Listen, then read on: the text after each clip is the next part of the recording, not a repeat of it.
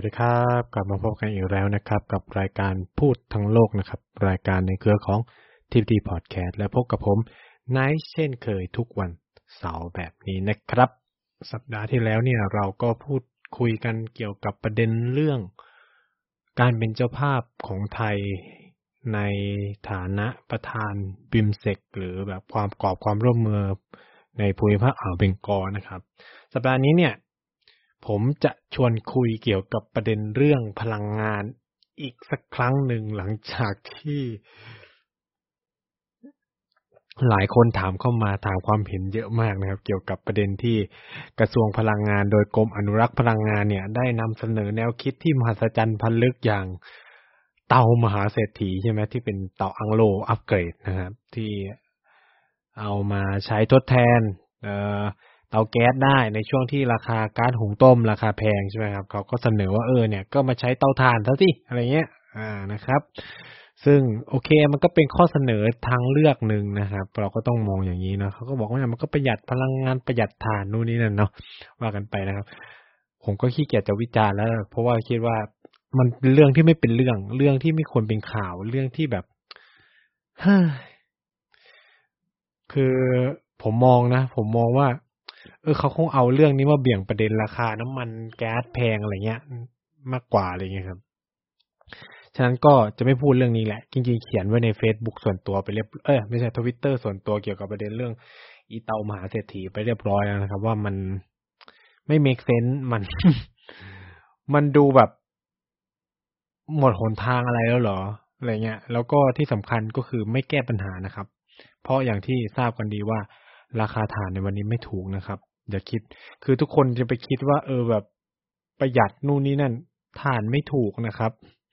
ยิ่งถ่านมีประสิทธิภาพยิ่งแพงนะครับ คือผมคือถ่านไม้ทุกวันนี้กว่าจะได้มาก็ไม่ได้ง่าย ๆ นะฮะ เออนะ ก็ไม่รู้เขา คือคนเสนอเขาก็ไม่ก็คงไม่ได้ใช้อะ พูดตรงๆนะคนเสนอก็คงไม่ได้ใช้มันจริง ๆ ในชีวิตประจำวันเท่าไหร่อะไรเงี้ย ก็เลยแบบ เออเสนอเสนอไปอะไรเงี้ยเนาะแล้วถามว่า ใครจะมีศักยภาพในการใช้อะไร พวกนี้ได้ขนาดนั้น คนที่จะสามารถใช้เตาอังโลได้ก็ต้องมีบ้านถูกไหมครับ ถ้าคุณอยู่คอนโดห้องเช่าทำยากมากนะครับทำไม่ได้แหละนะก็ไปคิดเราเองแล้วกัน คือไม่ต้องด่าแหละ คือทุกคนก็คงด่าไปหมดแล้วนะฮะ คือส่วนใครจะมาเห็นดงเห็นด้วยนู่นนี่นั่นอะไรเงี้ย คือใช้หลักการทางวิทยาศาสตร์นิดนึงนะ คือผมเอาจริงนะ ผมเป็นนักข่าวเนี่ย ผมจะเชิญผู้เชี่ยวชาญมาเลย คนที่ทำเรื่องพลังงานมีความเห็นไงกับเรื่องพวกนี้อะไรเงี้ย เออ ดูดิว่าใครจะออกมา support เรื่องนี้บ้าง เอานักสิ่งแวดล้อมด้วยเออผมคิดว่านักสิ่งแวดล้อมคงไม่เห็นด้วยกับเรื่องนี้เท่าไหร่นักอะไรเงี้ยเออนะครับ ก็ ก็เป็นเกินๆแล้วกันก่อนที่จะเข้าท็อปิกที่เราจะมาคุยกันวันนี้ ซึ่งเอาจริงผมว่ามันสำคัญเนาะแล้วมันก็จะเป็นเอ่อสิ่งที่จะ ช่วยฉุกคิดเตือนสติคือผมได้พูดไปบ้างแล้วแหละในในเทปก่อนหน้านี้เกี่ยวกับเรื่องเศรษฐกิจโลกสดถดถอยใช่ไหมครับ แต่วันนี้ที่เราจะมาชวนมองนี่ก็คือว่า แนวโน้ม ราคาพลังงานโลกในปีนี้จะเป็นยังไงนะครับ คือ สิ่งที่ทุกคนต้องเตรียมใจไว้เลยนะครับ คือหลายคนอาจจะโอ้ราคาน้ำมันแพงนู่นนะมันก็เคยเกิดขึ้นมาแล้วนู่นนะแต่ผมอยากบอกว่าวิกฤตในรอบนี้ เป็นวิกฤต พลังงานในที่รุนแรงที่สุดในรอบห้าสิบปีเลยครับ ครั้งแรกที่เราเจอบนโลกใบนี้เกิดขึ้นในปีพันเก้าร้อยเจ็ดสิบสามนะครับ เราเรียกกันว่า first oil shock นะเป็นเป็นเป็นเขาเรียกว่าเป็นเหตุการณ์ที่ราคาพลังงาน ราคาน้ำมันโลกเนี่ย ปรับตัวสูงขึ้นอย่างรวดเร็วเป็นครั้งแรกในปีพันเก้าร้อยเจ็ดสิบสามนะครับ ซึ่งตอนนั้นเนี่ยปรับเพิ่มประมาณสามร้อยเปอร์เซ็นจากประมาณสามเหรียญดอลลาร์ต่อบาร์เรลเป็นสิบสองมั้งครับ เออ ประมาณนั้นช่วงนั้นนะฮะ ก็ถือว่าเป็นเป็นการเปลี่ยนแปลงราคาพลังงานที่สร้างความเสียหายให้กับเศรษฐกิจโลกอย่างมากนะครับ อันซึ่งเหตุการณ์ในปีพันเก้าเจ็ดสามเนี่ย เป็นเหตุการณ์ที่เกิดขึ้นจากประเด็นเรื่องออปัญหาใน ระหว่างโลกอาหรับกับอิสราเอล แล้วก็ประเด็นเรื่องพันธมิตรนู่นนี่นั่นนะครับ ก็ส่งผลให้โอเปกในเวลานั้นเนี่ยก็คือกลุ่มประเทศผู้ผลิตน้ำมันในตะวันออกกลางเนี่ย จริงๆ มันก็หลาย ๆ ประเทศนอกตอนออกกลางด้วยครับ ตัดสินใจที่จะจำกัดการผลิตนะครับ แล้วก็กำพยายามที่จะกำหนดราคาพลังงานให้ได้ด้วยตัวเองอะไรเงี้ยก็เลยเป็นที่มาของการปรับตัวเพิ่มสูงขึ้น นะฮะในครั้งแรกปี 1973 ครั้งที่สองเนี่ยเกิดขึ้นในปี 1979 นะครับ เราเรียกว่า second oil shocks นะซึ่งในปี 1979 เนี่ยก็ถือว่าเป็นการเกิดวิกฤตพลังงานครั้งสำคัญเหมือนกัน ซึ่งตอนนั้นมันเกิดอะไรครับ ในปีนั้นมันเกิดสิ่งที่เรียกว่าการปฏิวัติ อิหร่านใช่ไหมคือมันเกิดการปฏิวัติอิหร่าน แล้วอิหร่านเนี่ยก็ถือว่าเป็นผู้ผลิตน้ำมันรายใหญ่รายหนึ่งของโลกด้วยนะครับ มันก็มีการพันผวนนะเกิดสงครามอิรักอิหร่านนะฮะ เกิดโอ้สงครามอ่าวนี่คือกลายเป็นจุดชนวนในช่วงปีพันเก้าร้อยแปดทศวรรษพันเก้าร้อยแปดสิบเนี่ยก็เลยเป็นทศวรรษที่ เกิดความผันผวนของราคาพลังงาน แล้วก็มีผลกระทบต่อเศรษฐกิจโลกอย่างมากมายมหาศาลเลยครับ แต่ จะบอกว่าจากการวิเคราะห์ของธนาคารโลก บทวิเคราะห์ที่ลงในธนาคารโลกจริงๆ มันน่าจะเอ่อที่เขาเขียนถึงเนี่ยครับ น่าสนใจมากนะครับ คือธนาคารโลกเนี่ย ให้ชื่อบทความเผื่อใครอยากไปอ่านตัวเต็มเนาะชื่อว่า Food and Energy Price Shocks from Ukraine War Could Last for Years นะครับ ธนาคารโลกนักวิเคราะห์ธนาคารโลกให้ความเห็นว่า การเพิ่มขึ้นของราคาพลังงานในช่วงสองปีที่ผ่านมาของโลกแล้วเนี่ยครับ ถือได้ว่าเป็นความเปลี่ยนแปลงครั้งใหญ่ที่สุดนับตั้งแต่ปี 1973 คือถ้าเรานับเนี่ยก็ประมาณเกือบ 50 ปีนะครับนะใช่ไหมพันเก้าร้อยเจ็ดสิบสามจนถึงสองพันยี่สิบสองเนี่ย ก็ประมาณสี่สิบเก้าปีห้าสิบปีตีกลมๆนะครับ คือความเปลี่ยนแปลงครั้งก็คือใหญ่กว่าปีพันเก้าร้อยเจ็ดสิบเก้านะครับ นี่คือแบบเป็นเทียบเท่าปีพันเก้าร้อยเจ็สิบสามแล้วนะฮะ ฉะนั้นเนี่ยคุณอย่าได้ดูแคลนวิกฤตพลังงานในรอบนี้ เด็ดขาดว่ามันจะหายไปง่าย ๆนะครับ คือ แล้วมันจะไม่ส่งผลกระทบร้ายแรง ซึ่งแทบจะทุกสำนักในวันนี้แล้วนะฮะ คืออย่างดรกอบศักดิ์เนี่ยก็เพิ่งออกมาพูดว่าไทยต้องเตรียมตัวแล้วที่จะเจอกับ perfect storm รอบที่แล้วผมพูดไปแล้วนะ perfect storm มันคือการประดังประเดของวิกฤตทางเศรษฐกิจทั้งหมดทุกรูปแบบเข้ามาด้วยกันเลยครับ ทั้งเงินเฟ้อทั้งราคาพลังงาน ค่าครองชีพนี่ครัวเรือนอะไรทุกอย่างมันมาประดังประเดพร้อมกันเนี่ย เราจะเรียกกันว่า perfect storm นะครับ ก็คือมันเป็นวิกฤตเศรษฐกิจที่แบบครบครันทุกรอบทุกมิติอะไรประมาณเนี้ยฮะก็ไทยก็ต้องเตรียมตัวรับมือได้แล้วนะครับ หรืออย่างที่คุณทักษิณออกมาบอกว่าให้ทุกวันนี้ก็ต้องให้ เตรียมเก็บเงินสดกอดเงินสดไว้ให้แน่นอะไรเงี้ยก็มันก็เป็นการส่งสัญญาณอย่างหนึ่งเขาคนเหล่านี้ที่เป็นนักธุรกิจหรือนักวิเคราะห์ทางเศรษฐกิจเนี่ยเขาก็เห็นบางสิ่งบางอย่างนะครับโอเค ซึ่งก็ไม่ได้แตกต่างไปจากนักวิเคราะห์ทั่วโลกเกี่ยวกับอย่างที่ผมบอกอย่างอีรอนมาเองก็พูดว่าเนี่ยโลกกำลังเข้าสู่สภาวะเศรษฐกิจถดถอยนะนู่นนี่นะแล้วเราเริ่มเห็นแล้วใช่ไหมครับว่าหลายบริษัทเริ่มมีการเอาคนออกอ่านี่ก็เป็นสัญญาณเตือนอย่างหนึ่งเหมือนกันนะครับ คือถ้ามันเกิดสถานการณ์แบบนี้เรื่อยๆ มันก็จะเกิดอะไรครับ อัตราการว่างงานที่พุ่งสูงขึ้นตามไปด้วยนะ อันนี้ก็จะเป็นปัญหาผลกระทบร่วมกัน แต่อย่างที่พูดไปวันนี้เราจะมาคุยในประเด็นพลังงานที่มันรุนแรงมากนะครับ รุนแรงที่สุดในรอบห้าสิบปี แล้วมันเป็นเพอร์เฟกทุกอย่างเลยนะครับ คือคนถามว่าราคาน้ำมันราคาพลังงานในทุกวันนี้เนี่ย ที่มันเพิ่มสูงขึ้นเกิดจากปัจจัยอะไรบ้างนะครับ ก็ต้องบอกบอกว่ามันเกิดจากสามปัจจัยหลักสำคัญเลยนะครับสามปัจจัยหลักสำคัญที่ประกอบด้วยหนึ่งเราจะเรียกมันว่าดีมานไซด์หรืออุปสงค์ หรือความต้องการใช้พลังงาน ที่มันมีความเปลี่ยนแปลงกันไปนะครับ โดยเฉพาะในปี 2022 เนี่ยมันเปลี่ยนแปลงไง อธิบายง่าย ๆ ก็คือว่าตลอดปี 2019 2020 2021 ที่ผ่าน เอ่อ ตั้งแต่ปลายปี 2019 จนถึง ปลายปี 2021 ที่ผ่านมาเนี่ย สถานการณ์ของโลกในในเรื่องความต้องการใช้พลังงานเนี่ย มันมีแนวโน้มที่หดตัวลงจากวิกฤตโควิด -19 ใช่ไหมครับ คือหนึ่งคนออกไปทำงานไม่ได้นะฮะหลายประเทศเลือกที่จะล็อกดาวน์เศรษฐกิจมันก็หยุดใช่ไหมครับ มันก็ไม่ได้มีการบริโภคพลังงานมากเท่าไหร่นัก แต่รับนับตั้งแต่ช่วงตั้งแต่ ปลายปี 2021 เป็นต้นมาแล้วเนี่ย หลายๆประเทศเริ่มมีการผ่อนคลายมาตรการของโควิดใช่ไหมครับ ระบบเศรษฐกิจโรงงานอุตสาหกรรมใช่ไหมเอ่อระบบคมนาคมขนส่งต่าง ๆ เนี่ยคมมาสรุปมาอ่านคมนาคมหรือคมนาคม ผมอ่านคมนาคมน่าจะถูกแล้วแหละนะฮะก็กลับมาดำเนินการได้อย่างปกติใช่ไหมพอมันทุกอย่างมันเริ่มกลับมาทยอยกลับมาใช่ไหมครับ ทยอยทยอยกลับมา แน่นอนการบริโภคพลังงานมันก็กลับมาด้วย การใช้น้ำมันมันก็กลับมาด้วย ทุกอย่างมันก็กลับมาด้วย การใช้ก๊าซการใช้การใช้ไฟฟ้า มันก็ทยอยกลับมาเป็นปกติมากยิ่งขึ้น มันค่อยๆทยอยนะผมจะเข้าใจแต่ว่ามันเป็นแบบพึบใช้คำว่าพึบเห็นไหมพึบพึบคือเฮ้ยทุกประเทศก็ทำเหมือนเมือนกันหมดเลย มันก็เกิดสภาวะ ความต้องการพลังงานที่เพิ่มขึ้นอย่างรวดเร็ว การความต้องการเพิ่มขึ้นอย่างรวดเร็ว จนบางส่วนวิเคราะห์แล้วว่าเนี่ย ปีเนี้ยก็จะกลับไปสู่ช่วงเขาเรียกว่า การใช้พลังงานก่อนวิกฤตโควิด หรืออาจจะแซงมันแซงแน่นอนแหละ คือการพยากรณ์นะเนาะมันบอกอยู่แล้วแหละว่า อัตราการใช้พลังงานโลกมันจะเพิ่มขึ้นเรื่อยๆนะครับ อ่า ทีนี้มันก็จะเริ่มไต่ระดับ กลับไปสู่จุดปกติของมันใช่ไหมมันก็ค่อยไต่นะครับ ความต้องการใช้มันเพิ่มขึ้น มันก็ต้องมีการแข่งขันกันใช่ไหมแย่งการใช้พลังงานนะครับ เมื่อมาผนวกกับปัจจัยที่สองนะครับปัจจัยที่สองอ่า ความต้องการใช้เพิ่ม อ่า แน่นอนของมันก็ราคาแพงขึ้น เมื่อคนมันมีความต้องการกับสินค้าบางสิ่งบางอย่างนะครับ ที่มันมีอยู่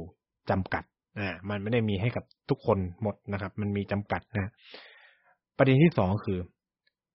ในในส่วนของ supply side ก็คือส่วนของผู้ผลิตนะผู้ผลิตน้ำมันเนี่ยผู้ผลิตน้ำมันบนโลกเนี่ยก็จะมีโอเปกแล้วก็มีประเทศนอกโอเปกไม่ว่าจะเป็นสหรัฐอเมริการัสเซียอะไรเงี้ยใช่ไหมก็เป็นผลมาจากโควิดอีกเหมือนกันนะฮะคืออย่างที่เราดูข่าวไปก็คือว่า ในช่วงที่เกิดวิกฤตโควิด เนี่ย ราคาน้ำมันโลกมันตกแบบตกเยอะมากเหตุผล เพราะว่า คนที่เขาผลิตเนี่ยเขาก็เขาก็พยากรณ์ไว้แล้วครับว่า เฮ้ย คนก็จะใช้น้ำมันเพิ่มขึ้นเรื่อยๆ ฉะนั้นฉันก็จะต้อง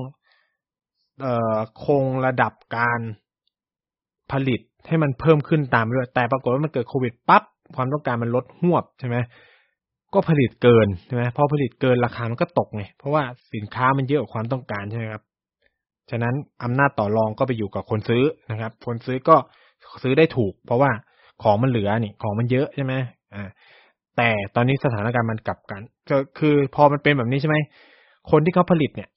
คนผลิตน้ำมันเนี่ยเขาก็เฮ้ยในเมื่อความต้องการมันลดลงดังนั้นใช้ก็ค่อยลดระดับการผลิตก็ลดลดลดลดมาเรื่อยๆใช่ไหมครับลดลดลดลดลดมาเรื่อยๆ เพื่อจนถึงจุดดุลจุดดุลของมันที่อ่า ราคาเนี่ยมันเหมาะสมแล้วเขาไม่ขาดทุนได้กำไรอะไรเงี้ย ซึ่งแน่นอนครับว่า มันน้อยกว่าระดับปกติ เยอะมากกว่าระดับที่มันควรจะเป็นเยอะมาก ทีเนี้ยพอวิกฤตโควิด มันเริ่มขี้คาย คือแน่นอนคนผลิตเขาไม่รู้เนาะว่าโควิด -19 มันจะขี้คายเมื่อไหร่เขาก็ลดระดับตายตายไปเรื่อยๆใช่ไหมครับ พอระดับการพอโควิดมันหายใช่ไหมมันเริ่มดีขึ้นนะใช่คำนี้ คนก็กลับอย่างที่บอกความต้องการบริโภคน้ำมันมันเยอะขึ้นปุ๊บ แต่คนผลิตเขาไม่ได้ผลิตเพิ่มตามเขาค่อยๆผลิต เพิ่มนะครับเขาก็คือฉะนั้นเนี่ยความต้องการเยอะแต่ คนผลิตผลิตน้อย แน่นอนราคาก็พุ่ง เพราะว่าอำนาจต่อรองไปอยู่กับคนผลิตแล้วนี่ใช่ไหมคนผลิตก็สามารถระบุราคานะทีนี้ราคาน้ำมันก็เลยถีบตัวเราถ้าไปดูดีราคาน้ำมันถีบตัวตั้งแต่ปีที่แล้วนะครับ เพิ่มมาเรื่อยๆเรื่อยๆเพราะว่า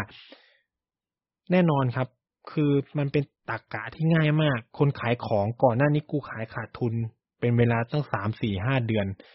ช่วงนี้เป็นช่วงที่กู จะกอบโกยกำไรก็คือผลิตน้อยอะ ผลิตน้อยผลิตเท่าเดิมใช่ไหมครับ แต่ว่าได้เงินเยอะขึ้น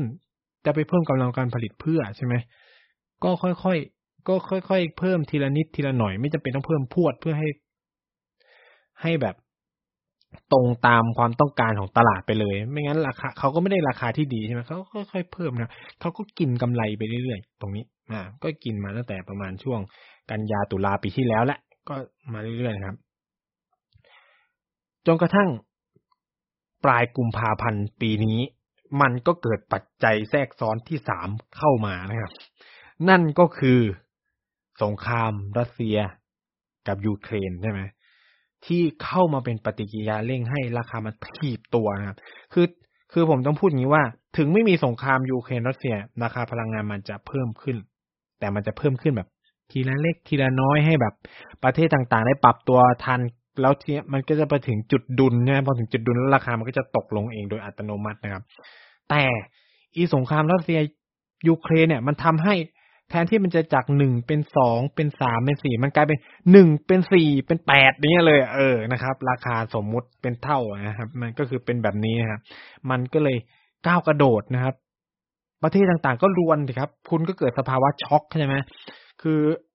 ในสภาพที่ภายในหนึ่งเดือนราคาน้ำมันปรับตัวสิบเปอร์เซ็นยี่สิบเปอร์เซ็นสามสิบเปอร์เซ็นสี่สิบเปอร์เซ็นอะไรเงี้ยแทนที่มันจะขึ้นทีละห้าเปอร์เซ็นต์ หกเปอร์เซ็นต์ห้าเปอร์เซ็นต์หกเปอร์เซ็นต์ใช่ไหมครับ นี่มันเริ่มขึ้นทีเป็นสิบเปอร์เซ็นต์อะ คือมันก็แพงใช่ไหมครับ ในแต่ละเดือนนะครับ แล้วสิบเปอร์เซ็นต์ทุกเดือนทุกเดือนคำนวณดูสินะฮะ ประเทศต่างๆก็รับมือไม่ไหวนะครับ ราคาน้ำมันมันก็เลยถีบสูง พอน้ำมันถีบแน่นอนครับ น้ำมันเป็นวัตถุดิบสำคัญของระบบขนส่ง และระบบโลจิสติกส์ทั่วโลก มันก็นำมาสู่การปรับตัวของพวกราคาสินค้าและบริการไปด้วยนะครับ ตรงนี้เองเนี่ยก็ทำให้โลกก็เผชิญกับราคา พลังงานแพงราคา สินค้าแพง ทุกอย่างแพงควบคู่กันไปหมดนะครับ น้ำมันไม่ใช่แค่น้ำมันแพงนะก๊าซธรรมชาติก็แพงอย่างที่ผมเล่าไปว่า เดี๋ยวคุณจะต้องเจอค่าไฟที่ปรับตัวแพงขึ้นกว่านี้นะครับ เดือนนี้ต้องรู้สึกแล้วแหละว่าค่าไฟแพงขึ้นแน่นอน เพราะค่า FC มันปรับนะฮะแต่นั่นไม่ใช่จุดจบ เดือนนี้ยังไม่ใช่จุดจบนะครับ เดือนนี้ยังไม่เห็นจบ เพราะหนึ่งคือ ที่เราจะมาคุยกันต่อจากนี้ไปก็คือ แล้วอนาคตราคาน้ำมันจะยังเป็นแบบนี้อยู่ไหม จะยังปรับเพิ่มแบบนี้อยู่ไหม ตอบได้เลยครับว่า ปรับเพิ่มจนกว่าจะขึ้นปี 2023 ปี 2023 จะเป็นปีแห่งความหวังที่คุณจะได้เห็นราคาน้ำมัน ปรับตัวลง ต่ำกว่าระดับร้อยเหรียญ อ่า อาจจะปี2023 จะได้เห็น มีแนวโน้มได้เห็นมากมากเลยครับ คืออันนี้ผมจากการดูบทวิเคราะห์หลาย ๆ ชิ้น แล้วก็คือ confirm ได้เลยว่าปี 2023 เนี่ย น่าจะปรับลงกว่าร้อยดอลแน่ ๆ นะครับ แต่ว่ายกเว้นว่ามันจะมีช็อคอื่น ๆ เข้ามานะ คือบนพื้นฐานที่ว่าทุกอย่างมันต้องเป็นไปตามการประมาณการอะเนาะ คือการประมาณการเขาก็จะมีการใส่สูตรคำนวณของเขา แล้วเขาก็จะต้องเขาเรียกว่า ให้ตัวแปรบางอย่างอะมีเสถียรภาพอะไรเงี้ย คือมึงต้องไม่มีแบบสงครามในตะวันออกกลาง อะ เออใช่ถ้าเกิดปั๊บก็คือ ล้มสมการคำนวณประเมินกันใหม่พยากรณ์กันใหม่ แล้วผมก็ต้องมาอัดใหม่ให้ฟังนะครับ ก็คือตอนนี้ก็คือเอาตรงนี้ก่อนเอาแค่มีแค่สงครามในยูเครนก่อนเนาะคือมีสงครามคือเขาก็คาดหวังกันว่า สงครามในยูเครนเนี่ย ก็อาจจะลากยาวไปเรื่อยๆนะครับ คือแน่นอนถ้าสงครามในยูเครนมันยุติปุ๊บเนี่ยราคาน้ำมันมีแนวโน้มที่จะปรับตัวลงได้เร็วขึ้นแน่ ๆนะครับ แต่ว่าเราไม่รู้สิ่งสิ่งเหล่านี้มันเป็นสิ่งที่พยากรณ์ยากมากนะครับ คือการจะยุติสงครามหรือเปล่ายิ่งแบบเนี้ยยูเครนเพิ่งจะประกาศว่าตัวเองได้สิทธิ์สมัครเป็นสมาชิก EU แบบเร่งด่วนนู่นนี่นั่นอะไรเงี้ยนี่ก็ถือว่า ก็ไม่รู้เป็นการเติมเชื้อไฟเชื้อไฟให้กับรัสเซียหรือเปล่าหรืออะไรเงี้ยเราก็ไม่รู้ว่ามันจะเกิดการ ทำสงครามที่ยืดเยื้อไปอีกนานสักแค่ไหนนะครับ แต่ที่แน่ๆสงครามรัสเซียยูเครนเนี่ยจะยังคงเป็นปัจจัยในการควบคุมราคาน้ำมันโลกอยู่นะครับคือในปีนี้เนาะในปีนี้ 2022 เนี่ย คาดกันว่าจนถึงสิ้นปีเนี่ย เราจะได้เห็นการปรับเพิ่มขึ้นของราคาพลังงานที่มากกว่า ร้อยละห้าสิบร้อยละห้าสิบนะครับร้อยละห้าสิบก็คือ สมมุติเคยเติมร้อยหนึ่งได้เท่านี้ ต่อไปคุณก็ต้องเติมร้อยห้าสิบเพื่อจะได้เท่านี้นะครับ แล้วก็คาดว่าสถานการณ์จะคลี่คลายลงในช่วงปี 2023-2024 นะครับ ส่วน ราคาสินค้าเกษตร ราคาพวกวัสดุต่างๆ เนี่ย ก็คาดว่าจะเพิ่มขึ้นประมาณ 20%ในปีนี้ อ่า สิ่งเหล่านี้ก็จะยังเป็นตัวชี้วัดให้เราได้เห็นอยู่นะครับ ว่าคุณจะต้องเตรียมตัวยังไงบ้างนะครับ อนาคตว่าหนึ่งคือ ราคาน้ำมันไม่ลงง่าย ๆ แน่ๆนะฮะตลอดทั้งปีนี้เลยนะครับ แล้วถามว่า อะไรจะเป็นปัจจัยเสริมเพิ่มเติมได้อีกที่จะทำให้ราคาน้ำมันเพิ่มขึ้น หนึ่งในนั้นก็จะเรียกว่า มาตรการคว่ำบาตรของยุโรปต่อรัสเซียนะครับสหรัฐต่อรัสเซียอะไรเงี้ย ก็จะเป็นอีกตัวแปรหนึ่งเหมือนกันนะครับ ที่จะทำให้ราคาพลังงานโลกปรับตัวเพิ่มสูงขึ้น เพราะยิ่งซังชั่นรัสเซียมากๆ เอ่อ น้ำมันก๊าซธรรมชาติต่างๆ ที่ออกมาสู่ตลาดโลกเนี่ย ก็จะมีแนวโน้ม ลดลงนะครับ แต่ว่าเขาก็มีความเชื่อกันว่านะครับ เอ่อมันไม่ได้หายไปไหนหรอก ก็มันก็จะมีการปรับเปลี่ยนโยกย้ายจากการที่ยุโรปเป็นผู้ซื้อหลักใช่ไหมมันก็จะไปเปลี่ยนไปเป็นประเทศในเอเชียนะครับ ไม่ว่าจะเป็นจีนอินเดียอะไรเงี้ย ก็อาจจะเป็นกลายเป็นคนซื้อหลักแทนยุโรปได้ ซึ่งก็เห็นแล้วแหละว่าตอนนี้ เอ่อรัสเซียได้กลายเป็นผู้ส่งออกน้ำมันลายหลักของ จีนไปเรียบร้อยแล้วนะฮะเช่นเดียวกับอินเดียที่นำเข้าน้ำมันจากรัสเซียเป็นอันดับที่สองแล้วนะครับ อ่า นะฮะ อันนี้ก็จะเห็นว่าทุกคนก็ฉกฉวยโอกาสจากตรงนี้ทั้งนั้นนะครับ ไม่ ไม่ว่าจะอะไรก็ตามนะครับ แล้วก็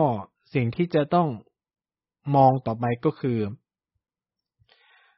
การกลับมาเป็นปกติมากยิ่งขึ้นของระบบเศรษฐกิจ ก็จะทำให้ความต้องการใช้พลังงานเพิ่มขึ้น แต่ว่า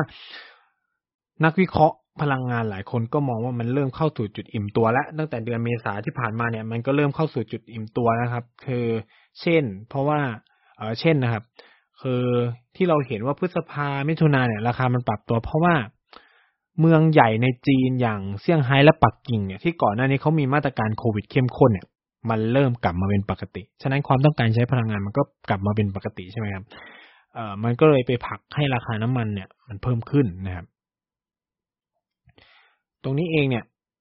ก็น่าสนใจ แต่สิ่งที่น่าสนใจกว่านั้น คือภายในสิ้นปีเนี่ยครับ EU นะครับสหภาพยุโรปเนี่ยเขามีแผนที่จะตัดการนำเข้าน้ำมันกว่าเก้าสิบเปอร์เซ็นจากรัสเซีย อ่า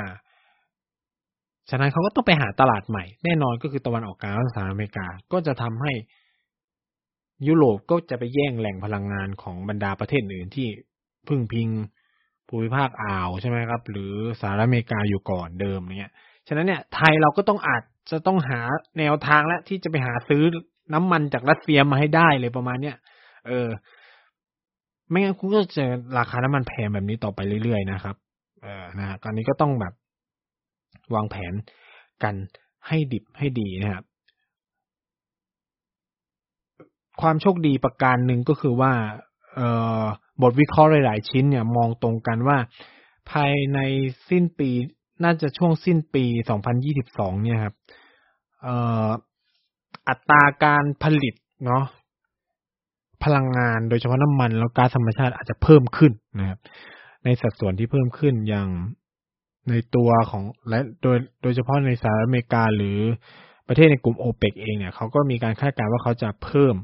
กำลังการผลิตมากยิ่งขึ้น ซึ่งตรงนี้ก็จะไปช่วยดันให้ราคาน้ำมันมันมันลงมาได้นะครับ แล้วก็พอหนวกกับอย่างที่บอกความต้องการ พลังงานมันจะเริ่มเข้าสู่สภาวะปกติมากขึ้น อิ่มตัวมากขึ้นไม่แบบพุ่งแบบก้าวกระโดดเหมือนเหมือนเหมือนตอนที่เอ่อเริ่มผ่อนคลายมาตรการโควิด แล้วเนี่ย ก็จะมีส่วนทำให้ตัวราคาพลังงานเนี่ยมีเสถียรภาพมากขึ้น ไม่ได้ปรับตัว แบบหวือหวาแบบที่เราเจอ ก็คือพูดง่ายว่าปี 2022 เนี่ย อีกครึ่งปีหลังเนี่ย จะยังเห็นราคาน้ำมันเพิ่มขึ้นอยู่ แต่ว่าอาจจะไม่ได้ปรับเพิ่มมากแบบพุ่งพวดวันต่อวันวันต่อวันแบบแบบที่กำลังกระเชิญอยู่สามสี่เดือนที่ผ่านมาเนี่ย หลังหลังสงครามยูเครนเนี่ยก็อาจจะไม่ได้ถึงกับขนาดนั้นนะครับ แต่สิ่งสำคัญก็คือ หกเดือนหลังจากนี้จะเป็นช่วงที่เราจะะเผชิญกับผลกระทบของราคาพลังงานที่ปรับตัวเพิ่มสูงขึ้นในช่วงสามสี่เดือนที่ผ่านมา เช่น ราคาอาหาร ปรับตัวสูงขึ้น ราคาค่าขนส่ง ปรับตัวค่าสูงขึ้น ตรงเนี้ยกระทบค่าของชีพของทุกคนแน่นอนนะตรงนี้ก็ต้องเตรียมตัวกันให้ดิบให้ดีนะครับ ซึ่งผมยังไม่เห็น เอ่อ รัฐบาลออกมาส่งสัญญาณใด ๆ เลย คือมันควรส่งสัญญาณแล้วว่าหกเดือนหลังจากนี้คุณจะเจอของแพงแน่ๆอะไรเงี้ย ซึ่งมาตรการรองรับมีอะไรบ้าง เป็นคำถามที่ยังไม่เห็นแสงสว่างที่ปลายอุโมงค์นะครับว่ารัฐบาลจะตอบคำถามนี้อย่างไรนะเป็นอะไรที่ก็คงจะจะต้องติดตามกัน ต่อไปนะคะว่าเออประเทศไทยเนี่ยจะเดินไปยังไงลุงตู่จะแก้ไขปัญหา สินค้าราคาแพงเงินเฟ้อต่างๆ ราคาน้ำมันได้ไหมอะไรเงี้ย คือจริง ๆ ก็ต้องบอกว่าก็สงสารประเทศไทย จริง ๆ คือด้วยความที่ ราคาพลังงานพวกนี้เราคุมอะไรไม่ได้เอาพูดตรงๆนะอันนี้เราก็ต้องพูดกันแบบแฟร์ๆนะครับอันนี้ก็ต้องเป็นเป็นธรรมกับรัฐบาลนิดนึงว่า เราคุมราคาซื้อไม่ได้ อะ ตรงนี้ต้องยอมรับว่าคุมราคาซื้อไม่ได้เลยนะครับ เพราะว่าคุณนำเข้าเนี่ยผลิตในประเทศเนี่ยก็ไม่ได้กี่เปอร์เซ็นต์หรอกนะครับประมาณยี่สิบได้มั้งนะนำเข้าประมาณแปดสิบอะไรเงี้ย ฉะนั้นราคาก็ต้องอิงราคาตลาดโลกนะฮะ สิ่งที่เกิดขึ้นก็คือว่า กองทุนน้ำมันที่เรามีมันก็ติดลบไปเรียบร้อยแล้ว ก็พยุงอะไรไม่ได้แล้วนะฮะตอนนี้ก็มีแต่ขูดรีดภาษีจากบรรดาบริษัทน้ำมันแหละ ซึ่งถามว่า make sense ไหมคำตอบก็คือ มันก็ไปสร้างผลกระทบต่อบรรดาราคาหุ้นของของออบริษัทพลังงาน แต่ว่าก่อนหน้านี้พวกคุณก็ฟันกำไรหนอๆตลอดเลยนะครับ ถูกไหม คือเราจะเห็นว่าปตทเนี่ย ปันผลเยอะมากตลอดเวลา โอ้หลาย ๆ บริษัทน้ำมันแล้วกันเออปันผลเยอะมากตลอดเวลานะครับ ซึ่งแม้ว่าราคาน้ำมันจะปรับตัวลดลงเพิ่มขึ้นอะไรเงี้ยเขาก็ยังปันผล ก็สะท้อนว่ามันก็มีความแข็งแกร่งในบางอย่าง ที่เขาสามารถทำกำไรได้ ตรงนี้ก็สมเหตุสมผลระดับหนึ่งสำหรับรัฐที่อาจจะจนปัญญาแล้ว ไม่มีวิธีการอื่นแล้ว จะไปปรับค่ากันไปปรับนู่นก็มันก็หมดแล้วภาษีสัพประสานมงสัพประสานมิตรก็ปรับหมดแล้ว จะจะปรับเป็นศูนย์เลยภาษีสัพประสานมิตรก็ต้องคิดนะครับ คือถามว่าทำได้ไหมราคาน้ำมันลงไหมลงแต่คำถามก็คือว่า แล้วคุณจะไปหาเงินตรงไหนมาอุดเงินที่หายไปตรงนั้น เพราะ